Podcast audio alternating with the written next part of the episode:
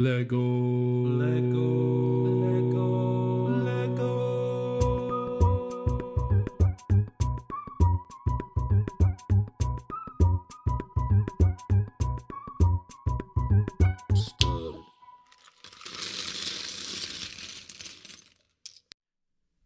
Before we jump into our episode today, I wanted to talk about our sponsor. So, you've just purchased the Harry Potter Diagon Alley set and just love the build and the design. But think, what would it look like at night if it was all lit up? Well, with Game of Bricks, you really don't have to imagine it. They made it a reality. Game of Bricks produces custom lighting kits for your favorite Lego set. From the Lamborghini Sián to the Razor Crest to the latest Lego Christmas 2 in 1 wreath set, there are so many options to choose from. They send you a lighting kit and then you slightly adapt the building process so that you can include the lights in your set. They sent me a lighting kit for the Disney Castle and just wow. The level of detail and depth it gives is just stunning. Make your LEGO creation a statement piece and stand out on your shelf with a Game of Bricks lighting kit. These can be purchased through their website on gameofbricks.eu, and the link will be provided in the description. Give that LEGO build the extra pop of light and color it deserves, and purchase yourself a lighting kit from Game of Bricks.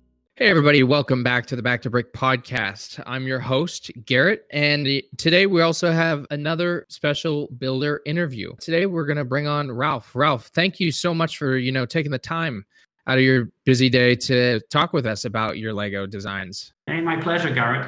So, Ralph, just give us some, uh, you know, basic facts uh, so our listeners can get a, a bearing of where you are and what you like to do with Lego. Sure. Um, my name is Ralph uh, Savelsberg in Dutch, or Savelsberg, as English-speaking people will, uh, will, will will say. And I'm known as Mad Physicist on Flickr, which is the social media channel that I'm mostly active on.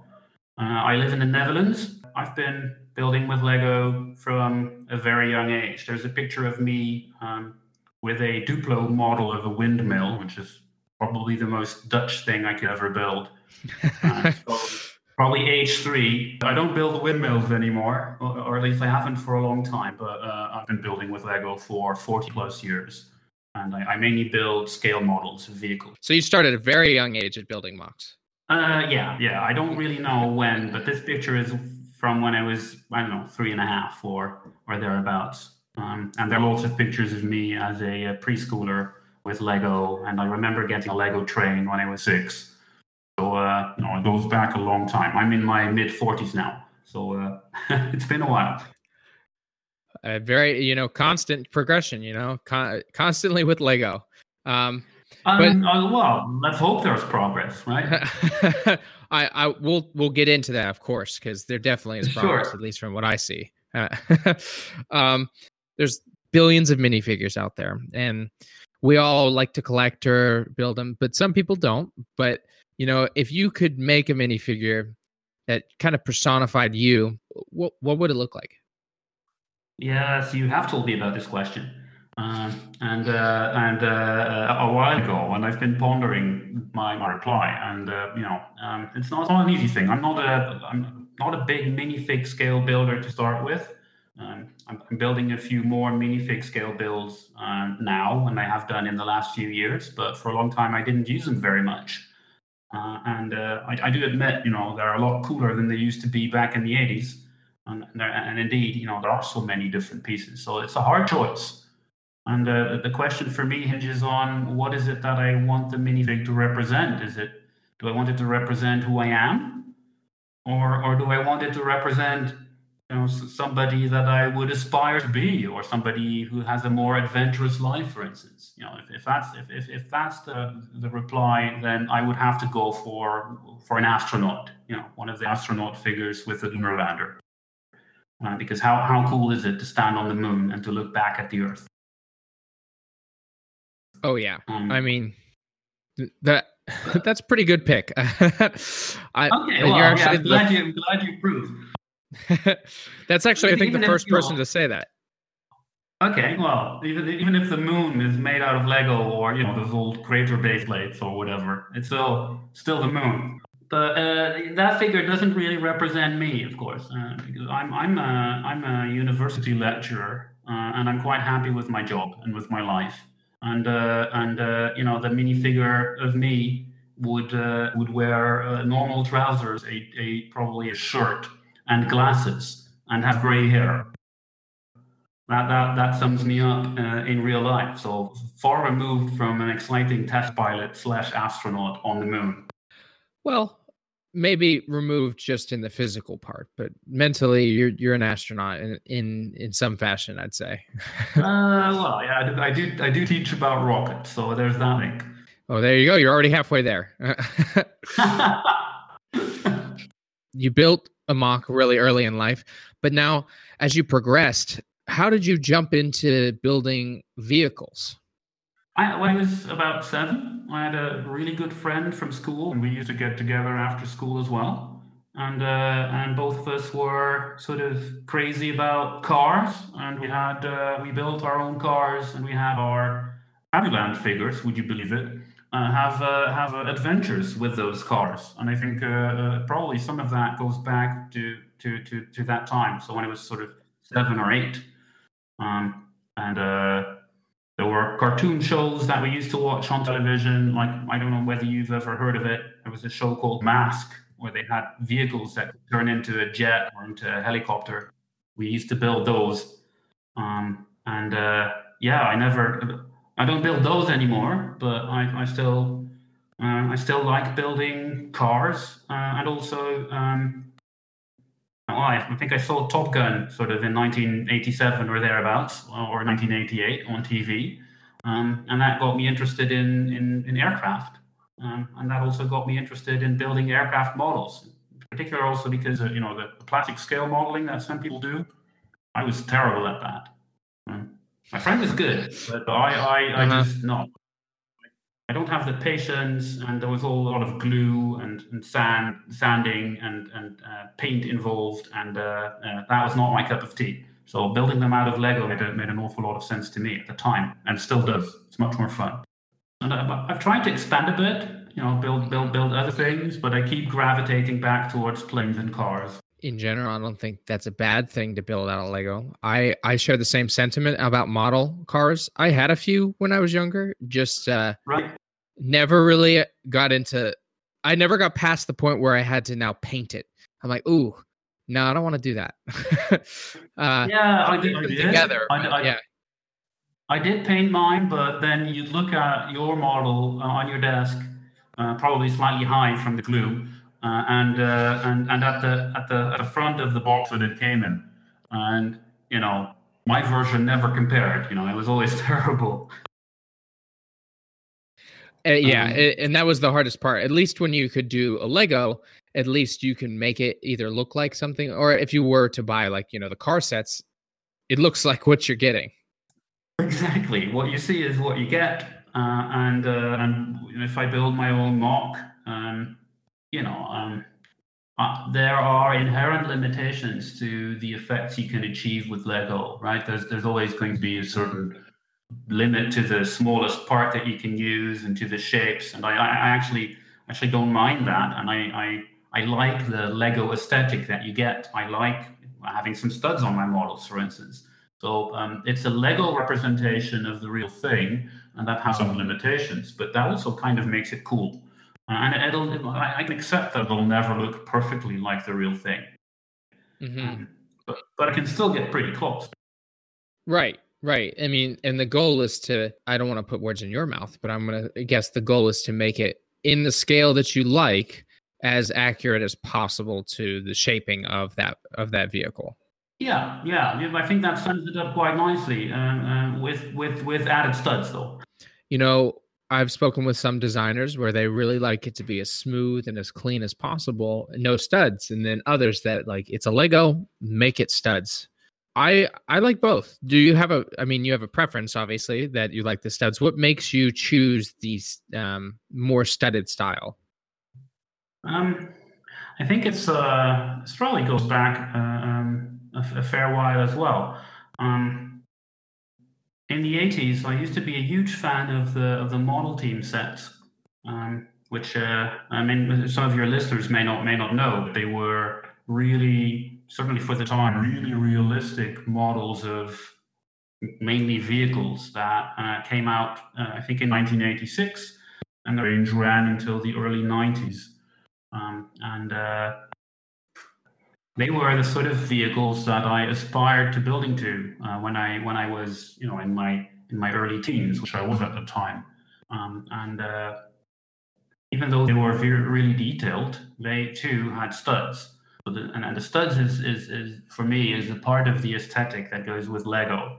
Um, the whole studless building uh, is, is a, I think a much more recent development, even for Lego themselves. If you if you if you look at the recent sort of creator vehicles like the Mustang, which is which is a great set, and um, that's almost completely studless nowadays. Twenty years ago, it wouldn't have been. I, I like the Mustang; it's it's an awesome set, but to me, the the style of the model team sets look more like Lego, and I like my models to be Lego representations of a real thing, almost as though whoever designed the model team truck that I was a fan of in the 80s, as though they would have designed one of the vehicles that I'm building now with studs. Um, it's not exclusive. Um, you know, most of the things that I just build to entertain myself, they are studded, but I do collaborate with with other builders for events, uh, and uh, many of them do prefer studless models.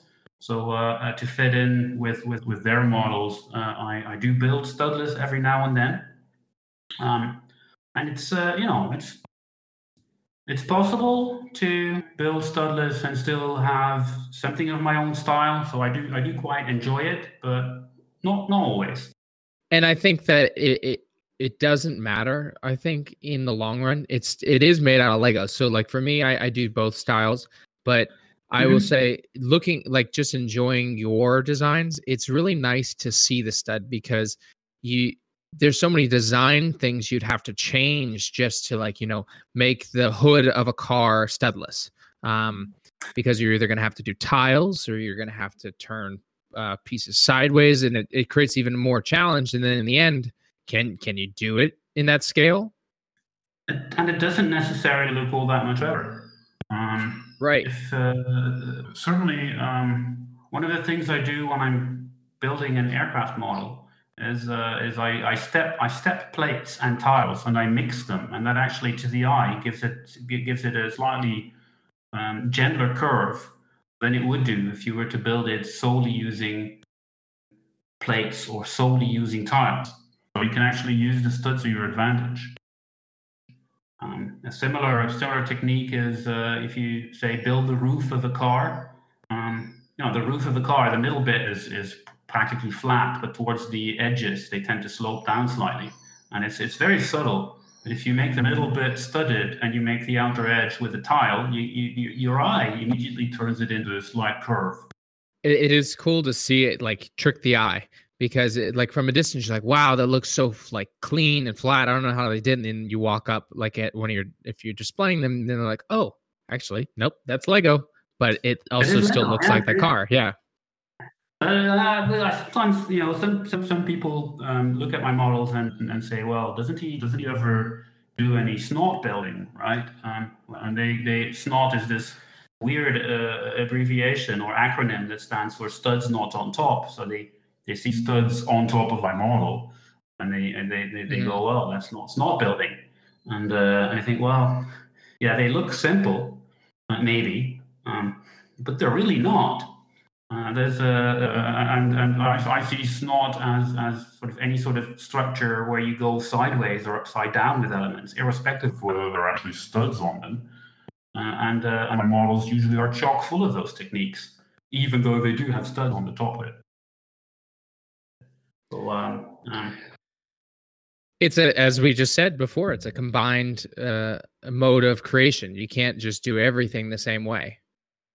Yes, and that's that's the first. Right, that's a, that's that's the big, you know, that's the fun of Lego, right? You have these you have these limitations in the sort of parts that are available and the shapes that you have, and certain parts and certain colors.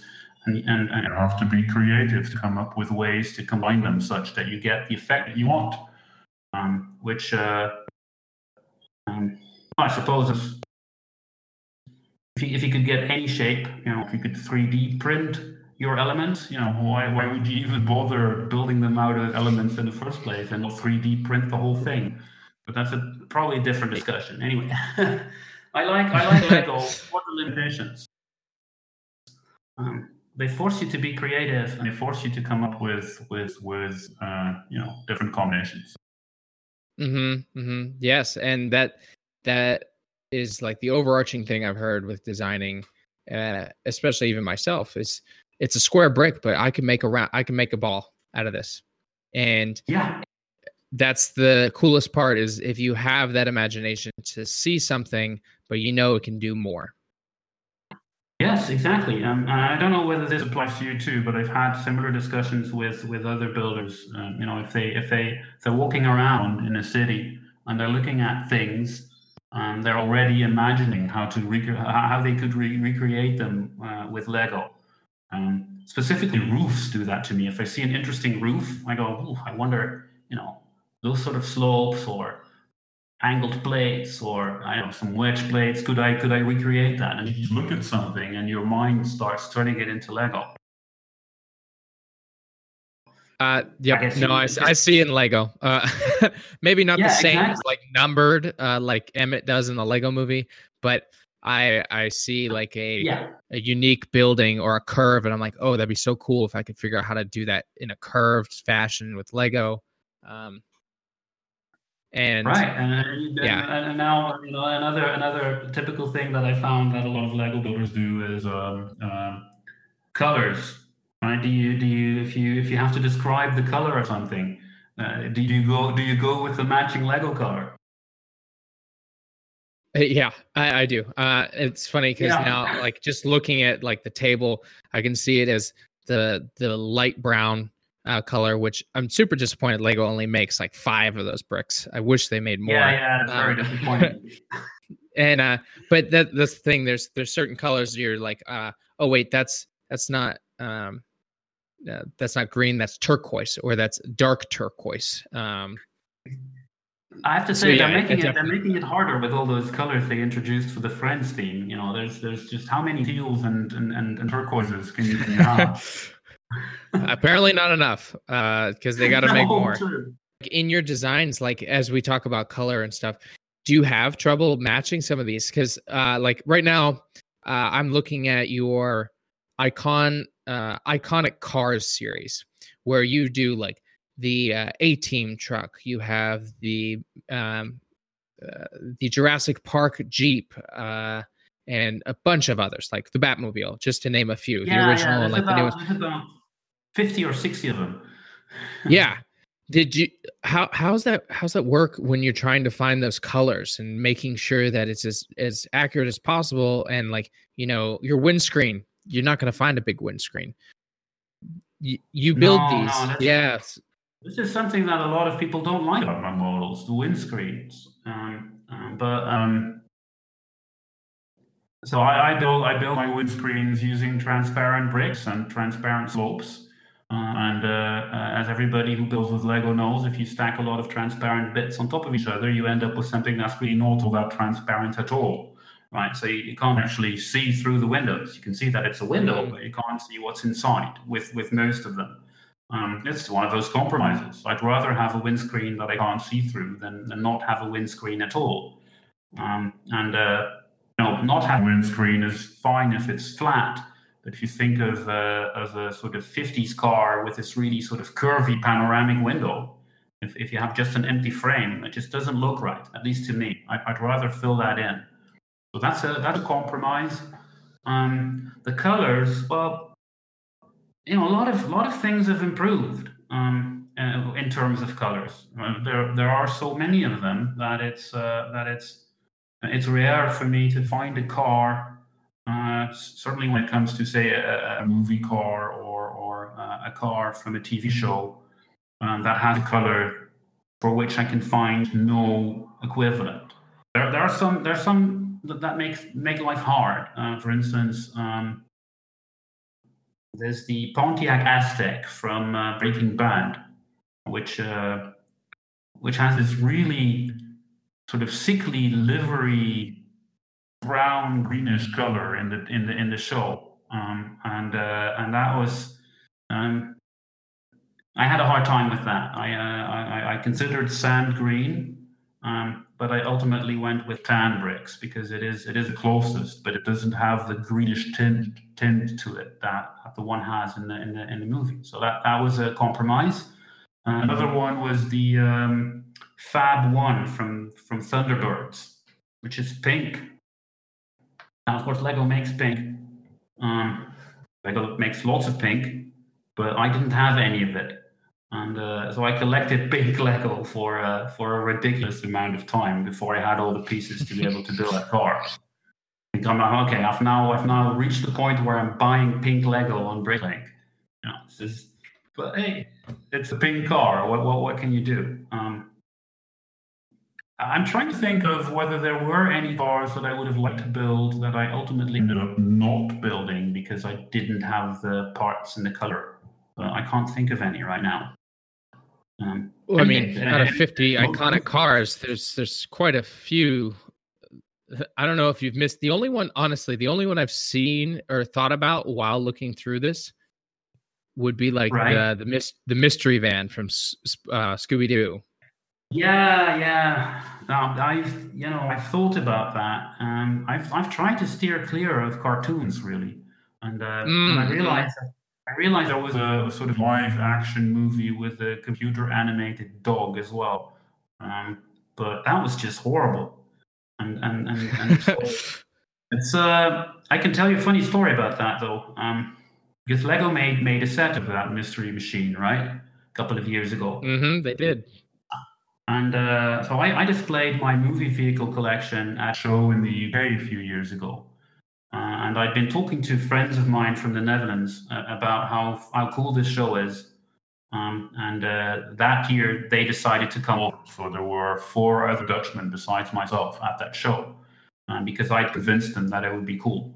And uh, as, a, as a gift, because I was the, the guy who convinced them to go there, they, uh, they decided to buy me the Mystery Machine um, set and uh, uh-huh. I didn't know about this. This was a, this was a, uh, a surprise, and uh, I did see one of them building that set earlier in the morning, thinking, "Oh, he's bought the mystery machine," uh, but thinking nothing of it. And then later during the day, as I walked past my table, I noticed my friends looking at me. Um, and uh, at some point, I got I got a bit suspicious, and then I realized that the Lego set of the mystery uh, of the mystery machine was sitting among my Lego car collection, and I hadn't seen. It. I missed it. I walked past it maybe a dozen times. I hadn't seen it, and they were there looking at me, wondering when I was going to finally pick it up. Um, cool surprise, uh, cool prank, um, and uh, you know, I still I still have that sitting sitting in my office upstairs because it's it was you know, such, it's a, such a cool memory. Yeah, you just bro, you just breezed right past it, just blended yeah, yeah. in with all the other cars. Even though it's a different scale, you know, it t- tells yeah. you how how you know probably had a pint too many the night before. That's funny. That's a good story. I don't. I never got the mystery van, and uh, I always loved. I was just a big Scooby Doo fan, but like some of the other cars in here is great. The Munsters. Um, uh, oh yeah, the Munsters coach. Yeah, that was uh, that yeah. was fun. And uh, Chitty it's, Chitty uh, Bang Bang. Like the, the, these are iconic cars, and what's great is like anyone that sees uh, this build in person or a photo, they're gonna know what it is.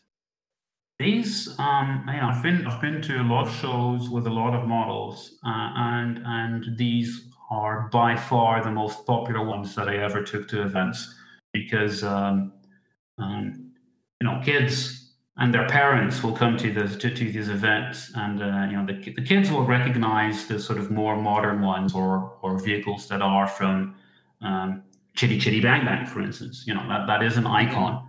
Uh, uh, but there'll be some some stuff from 80s TV shows like The Fall Guy or, uh, or, or 80s movies like Blue Thunder, which the kids don't know, but the parents do because the parents are my mm-hmm. age. Uh, and and you, they, they get into this. A lot of people get into this little game where where they ask their kids to point out the ones they know, and then the kids go, "But what's that, Daddy?" And so they spend a lot of time looking at all of them and uh, and sort of reminiscing about how terrible the Fall Guy was um, or uh, and, and, it becomes a sort of sort of family family thing, which for me as a builder is really rewarding because people are thinking, looking at the models, discussing the models, thinking about them, uh, and uh, asking me questions. So there's a lot of interaction. They are amazing fun, and uh, you know I've, it's petered off a little bit. I haven't built uh, any of them recently um, because I think I built I built so many of them. Um, it's becoming becoming harder to find ones that are interesting. But um, yeah, I will. I, I do still. Uh, I do still have them. Um, I, there aren't any shows now, but I'll take them to shows again, and I'll probably add a few. Mhm. You know, so much more fun to display than my aircraft models. Which I was just gonna actually get to after you know first saying great job with the Top Gear team. That that was that is really fun. Oh, uh, having them with the the Caterham. I, I, I have to admit um, that that was inspired by a uh, by a build from uh, from one of the Legoland parks. I mean, mine are slightly different and a slightly different scale, but they do have a sort of similar similar scene. Uh, and and certainly at shows in the UK, they go down really well. Uh, Oh yeah, I bet, and especially now with the, the we're big Grand Tour fans and Top Gear fans Right. here in our house, so they they crack us up. Um, it's just fun to people- see them also. keep, uh, people people keep telling me that my uh, Richard Hammond figure is too tall. yeah, it only should be like one stud tall. Uh, Yeah, exactly. It it should come to Jeremy Clarkson's hip height. oh yeah. Um, but now I, I did want to move into your aircraft build uh, builds. The they're massive, um, and especially like I'm in the United States Navy, so I know a lot of these aircraft. Um, what drew you to do uh, aircraft and military vehicles like this? Top Gun happened 19, 1986 or 1987. I don't know when it came out, but a couple of years later, I saw it on TV, and I thought these things were just so incredibly cool. Um, and uh, and uh, the, Lego the, uh, plastic scale modeling kit thing didn't work out because of all the glue and the paint. So uh, uh, yeah, I started building them out of Lego, and uh, um, so that must have been sort of late 80s. And obviously, then um, there were far fewer curved parts and sort of wedge plates and cheese slopes and whatever, all kinds of good parts that we have now that make building airplanes somewhat easier in some respects. Um, so they were they were quite blocky, um, but um, I've I've kept improving them over the years, and they keep getting nicer, I think, and I keep getting closer to the shape that I want. Uh, and uh, so there's endless there's endless inspiration there, and also um, there are so many, right? Um, I, I you, you you may have noticed uh, that I do have a lot of U.S. Navy aircraft in particular, and uh, you know, there's there's something very cool about flying jets off a carrier. Um, Mm-hmm. I was in uh, I was in I was in Norfolk uh, last year this uh, around this time, and I took a uh, took a cruise through the port, and I actually saw two Nimitz class aircraft carriers for the first time, um, and they are amazing. And uh, um, jets on top of that is they are just amazing, and the F-14 Tomcat in particular is amazing. And I, I- I realize they're retired now, but you know, for me, if I think of an aircraft carrier, I think of Top Gun and I think of Tomcats. And uh, and that combination is just very cool. So I've always had Tomcats, and I've I've been building other types of U.S. Navy aircraft around them. I'm looking at um, I'm looking at building some from the 50s now, which uh, which uh, which would be a new project. Um, they're just very cool.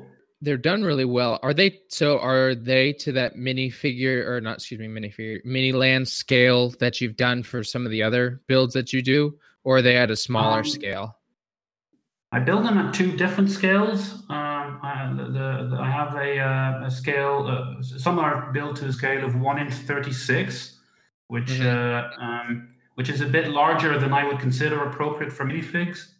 But um, for some reason, it works quite well. There's just enough space for undercarriages um, and, and and the weapons. Sort of the, the the diameters of the round bricks that Lego makes are reasonably suitable for making various types of missiles and tanks uh, you know, fuel tanks uh, that are suspended from the wings.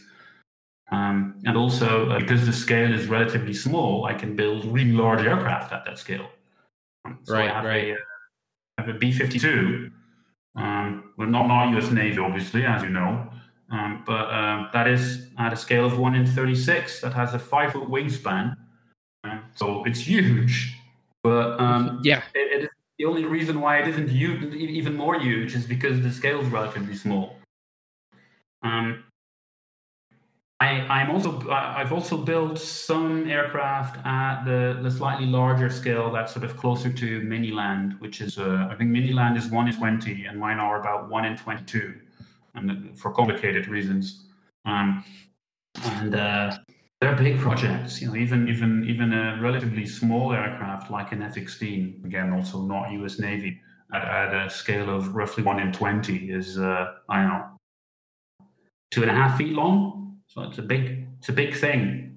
Um, so I don't do that all that often. Um, I'm, I'm not patient enough to build all these large things.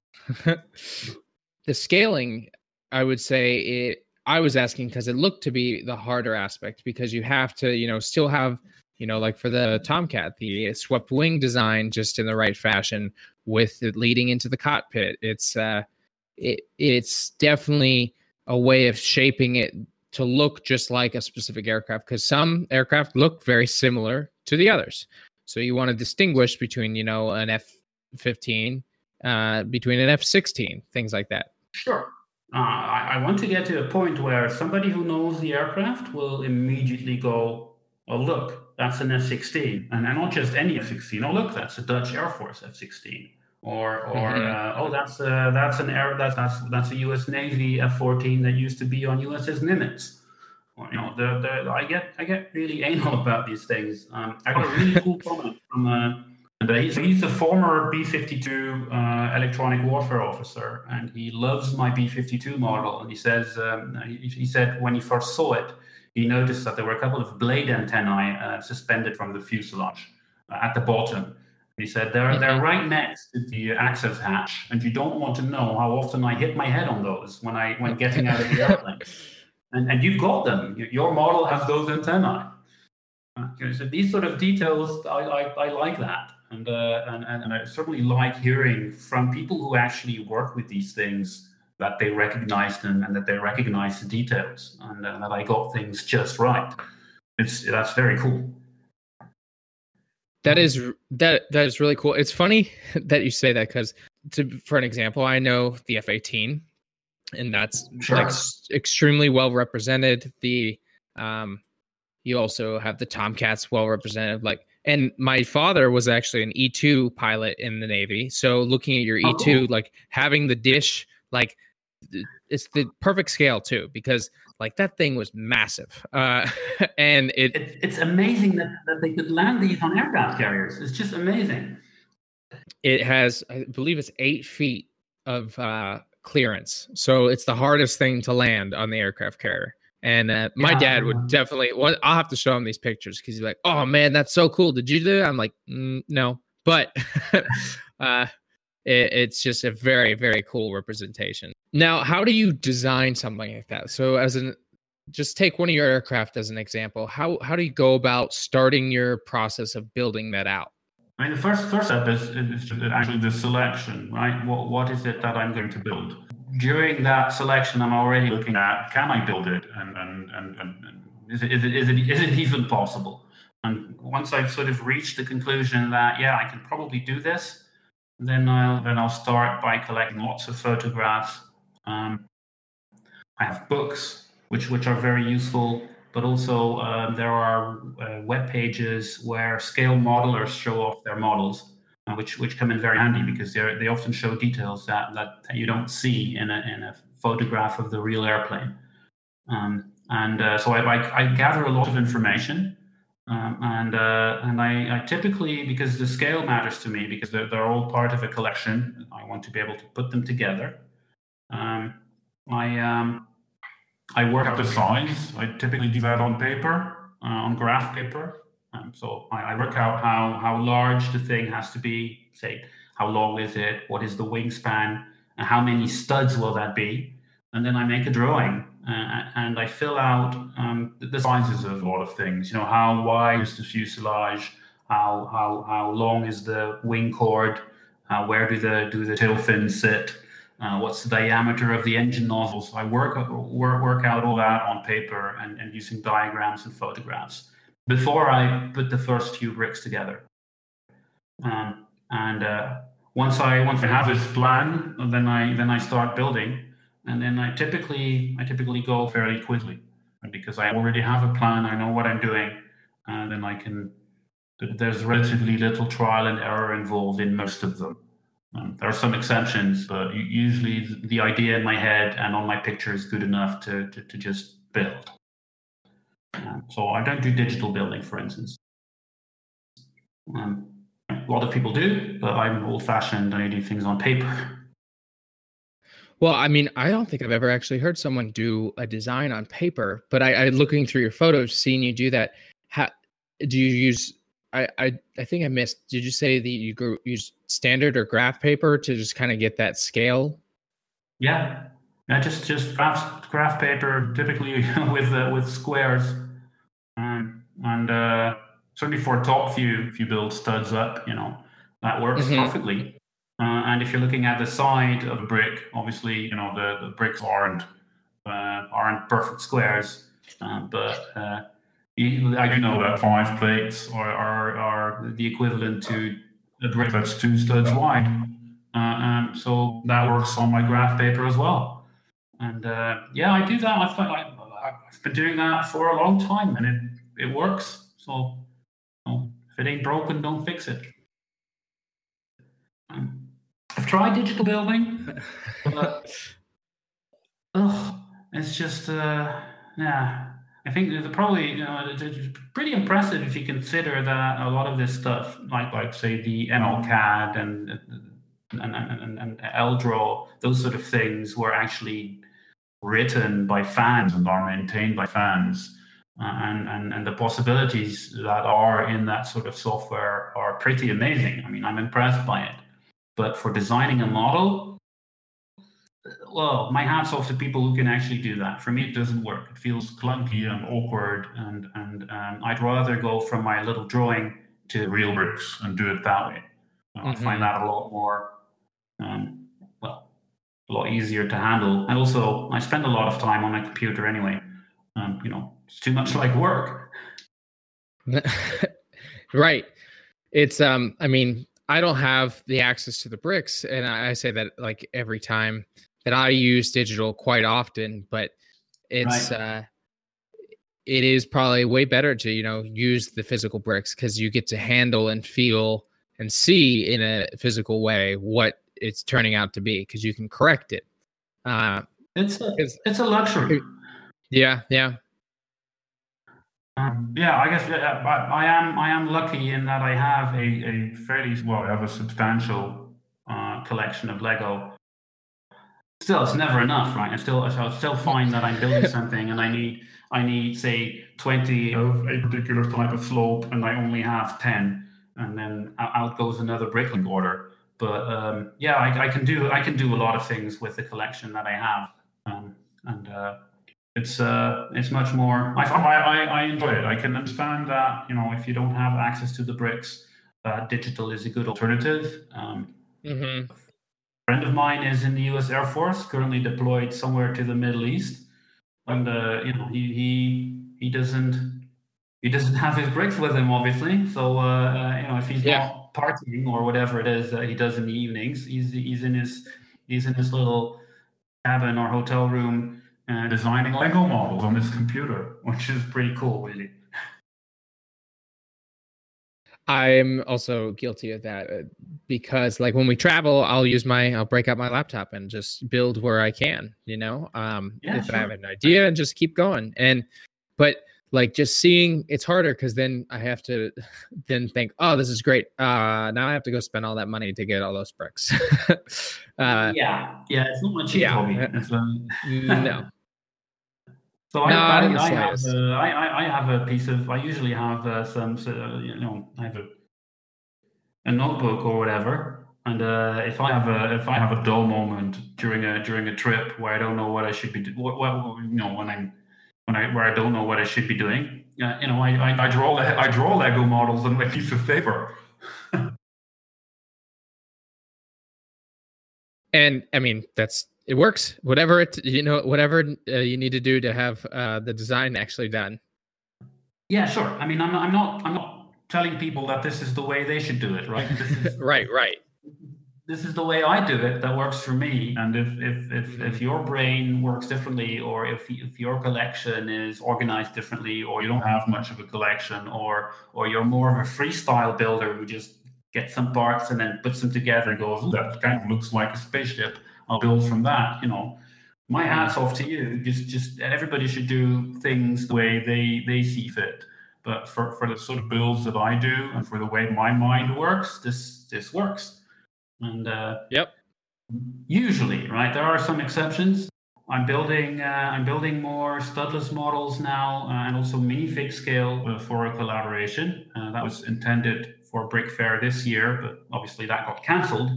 We're now hoping to do it at BrickFair next year. Um, and I'm building some minifig scale airplanes that are studless. And uh, the overall size, I still do that on paper, um, and that works. But I find that certainly building studless, that there's a lot more trial and error involved in actually getting it to work. And uh, so they're they're they're a bit they're a bit harder. But you know, I get there in the end. Just a little bit more time. You gotta gotta play with bricks a little bit longer. Oh darn. Uh, yeah, terrible, terrible. It's uh, it's yeah. you know. Uh, now, it's, uh, um, it's agony with your with your models that you take to conventions, um, how how's that transport? Is it pretty difficult to get these to these conventions? Um, well, you know, um, it's not too terrible. Um, mm-hmm. I mean, it's Lego, right? So if something breaks, you can right. put it back together. So, uh, but yeah, I've, uh, I've, I've traveled, I've, I've visited BrickFair a few times, I think seven times now uh, which which means you know going on an airplane and uh, putting them in my in, in, in my suitcase.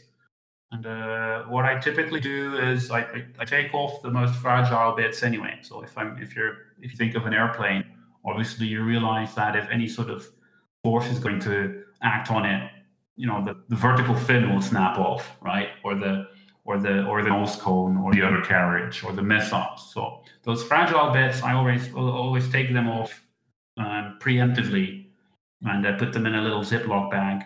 And then uh, the rest, that's that's that's that's left, say the the fuselage and the wings, I wrap that up into bubble wrap, uh, and then the, the, the the whole package with the bubble wrap will go into a into a large Ziploc bag, um, and then that Ziploc bag will go into my suitcase, surrounded by you know clothes and um, underwear and whatnot, so that it doesn't rattle around. Mm-hmm. Um, and uh, usually, you know, they're they're they're okay. Um, some things might break, but usually they're not too bad. So there'll always be some repair uh, that will need to be done, but um, it, it, I've never had a model that was so badly mangled that I couldn't put it back together in say half an hour or so. Which uh, you know, if you're at a four-day convention, what's half an hour? Well, it's not. Oh terrible. yeah, yeah. you know, there's a whole social side to this hobby that um, might not be apparent to people who are looking at it from the outside. Yes, and it, it you get to be a part of that community and especially be a part of, you know, uh, the environment because it's fun. Conventions are always it fun. Is, it is. It is a lot of fun. Um, I, I, I, I never knew how much fun this this sort of thing was until I first actually went to one, which is uh, probably 2000 my first Lego event, I think, was in 2007 in the UK.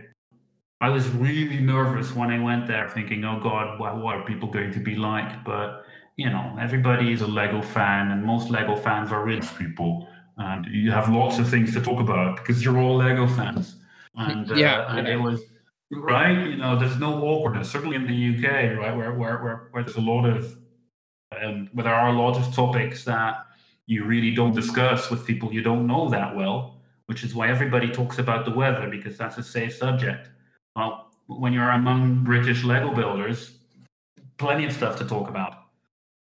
And uh, and uh, it was it was a lot of fun, and and and that got me that got me started in the whole you know uh, adult fan of Lego scene, going to events, um, traveling. Um, I combine I combine trips with uh, with holidays typically, um, and uh, all right, I, I go to Brickfair, Virginia, but I usually spend some time in, in, in, in Virginia or in Maryland, or I travel elsewhere in the United States um, before flying back home. I was in Japan last year, also for a Lego event, but I spent uh, spent about a, a week and a half in Japan with other Lego builders, also sightseeing, and it was just it was just good, good fun.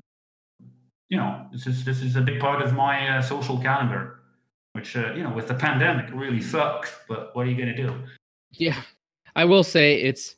I, I can't wait till we get back to it because um, it, it just brings Yeah. us all together in a great, like, in place community. And I know we're we're kind of winding down here on our interview too. Um, but I just want to first I'll say thank you, you know, for taking the time to talk to uh myself and especially our listeners today. I, I think they'll really they'll get a great perspective of you know your builds, which uh, will I'll, I'll plug at the end here, and uh, the community. I, just my final question is like, how do you think how do you think Lego has affected or changed your life? Oh my. Um, I end with the big one. I always do. I think uh, I think I touched I, I think I touched on that uh, a little bit in, in the previous questions in that um, the Lego events and uh, interacting with other Lego fans has become a big part of my of my social calendar. Um, and specifically, uh, I mentioned the UK. Right, the, the, the reason I um, actually went to a Lego event and joined a Lego users group in the UK was um, because I moved to the UK in 2006 and I had a hard time getting to know people. I felt a little bit lonely. And I realized that um, if I if I wanted to meet people, I had to go out. Uh, but I'm not very much into sports, um, and I'm also not into pub crawls. At least not usually. I don't, don't mind a pint every now and then, but you know, it's I'm not a not a, a, a boozy kind of person. And uh, but I was a Lego builder, and I knew there were other Lego builders out there, and I I, I- I got to meet them, and that made my life in the UK a lot nicer with a with a with a whole social calendar and uh, and, and and trips and even you know you probably know this as well. If you get together with other Lego builders, you might start talking about Lego, but you start talking about a lot of other things as well. Um, so I made a lot of friends. Um, Lego's done that, so that that's that's a big thing. Um, I also think that um, that's probably well. How, how should I put this? So I'm a I'm a I'm a physicist, and I, I, I teach about guided missiles to midshipmen. Right, that's that's that's what I do nowadays. Um, and uh, but being in technical sciences, and you as an electronic warfare officer probably know this as well. Um, the sort of skills you need, um, they they overlap um, to some extent with the Lego building. Um, so, uh, so, so, and certainly as a physicist, when it comes to sort of being able to visualize things in 3D, um, Lego building has worked to my advantage in that respect greatly because I can I can visualize things in 3D really easily, and that's been honed and trained by the Lego building. So I think that works to my advantage, or, or has worked to my advantage in in, in getting the career uh, that I that I have, and you know becoming a physicist and all that. Um, so that, works, um, and it's just a great way to relax. and for me like it gets my creativity out and i think it's the same for all builders in some sense you've built yourself into a community and found like-minded people that are are Definitely.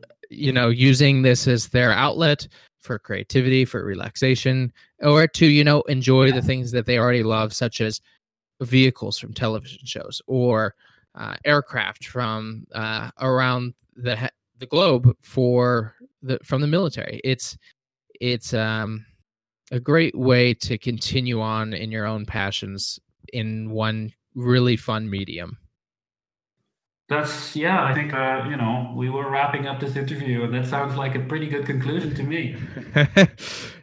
I think so too. Well, uh, uh, Ralph, I, I just want to thank you again. This was really fun to talk to you. Um, and you know, hopefully in the future we can meet uh, here at uh, Brick Fair in Virginia, and anyone else who's in the Virginia area.